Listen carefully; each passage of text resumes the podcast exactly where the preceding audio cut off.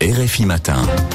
Et voici aujourd'hui l'économie avec Pauline Glaise. Bonjour Pauline. Bonjour Arnaud. Salto pourrait bien vivre ces dernières heures. Des annonces sur son avenir pourraient intervenir d'ici à ce soir. L'avenir est sombre. Le désengagement des trois partenaires de la plateforme de streaming des principaux groupes audiovisuels français semble en tout cas acté.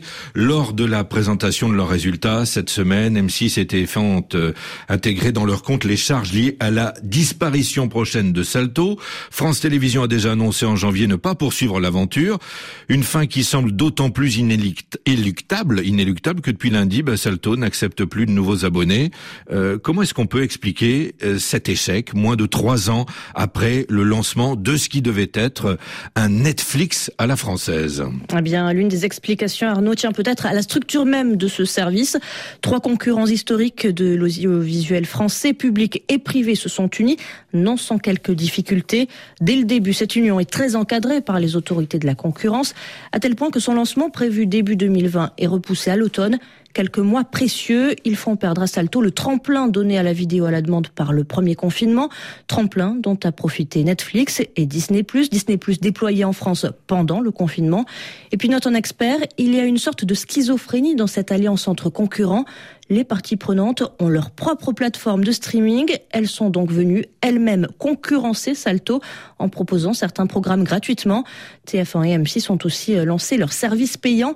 La fusion des 2 chaînes aurait sans doute simplifié cet aspect.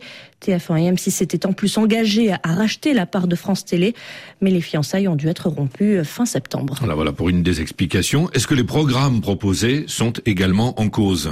Alors Salto s'est offert quelques exclusivités et paradoxalement, elle s'est surtout distinguée avec des exclusivités venues d'outre-Atlantique, avec la suite de Sex and the City par exemple, alors qu'elle était censée promouvoir le rayonnement de la création française et européenne. Salto proposait aussi beaucoup de programmes diffusés gratuitement sur les chaînes partenaires. Peut-être pas le meilleur argument pour convaincre le public de passer à l'abonnement payant. Et le catalogue, c'est le nerf de la guerre. Pour encourager les téléspectateurs à payer, il faut les appâter avec des programmes d'envergure. Surtout, il en faut suffisamment pour qu'ils restent abonnés. Et pour ça, il faut entre autres du budget. Salto pouvait difficilement rivaliser sur ce terrain-là avec les 135 millions d'euros investis par les actionnaires. L'an dernier, Netflix avait annoncé investir 17 milliards de dollars pour le contenu. Pour autant, selon un expert du secteur, peut-être qu'en persistant un peu plus, Salto aurait pu fonctionner. Les résultats ont été décevants, mais pas honteux.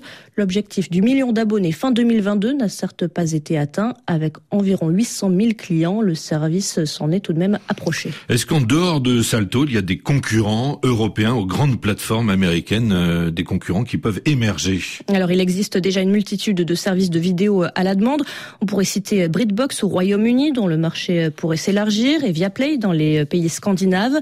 MFE, Exmedia 7, le groupe de la famille Berlusconi, s'emploie à se consolider hors d'Italie dans l'espoir de créer un géant européen susceptible de rivaliser avec les poids lourds du secteur.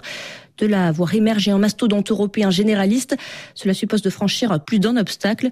La diversité culturelle européenne, par exemple, qui ne simplifie pas les questions de catalogue. Un spécialiste souligne aussi que cela multiplie les négociations sur les droits. Et puis, les firmes déjà installées traversent elles-mêmes pas mal de turbulences. Disney vient d'annoncer le licenciement de 7000 personnes, alors que Disney+ a perdu des abonnés pour la première fois. Perte de vitesse de Netflix aussi début 2022, avant de rebondir. Mais malgré ces 230 millions de clients, les résultats nets annuels du leader mondial ont baissé de 12%. Merci à vous, Pauline Glaise. Aujourd'hui, l'économie sur RFI.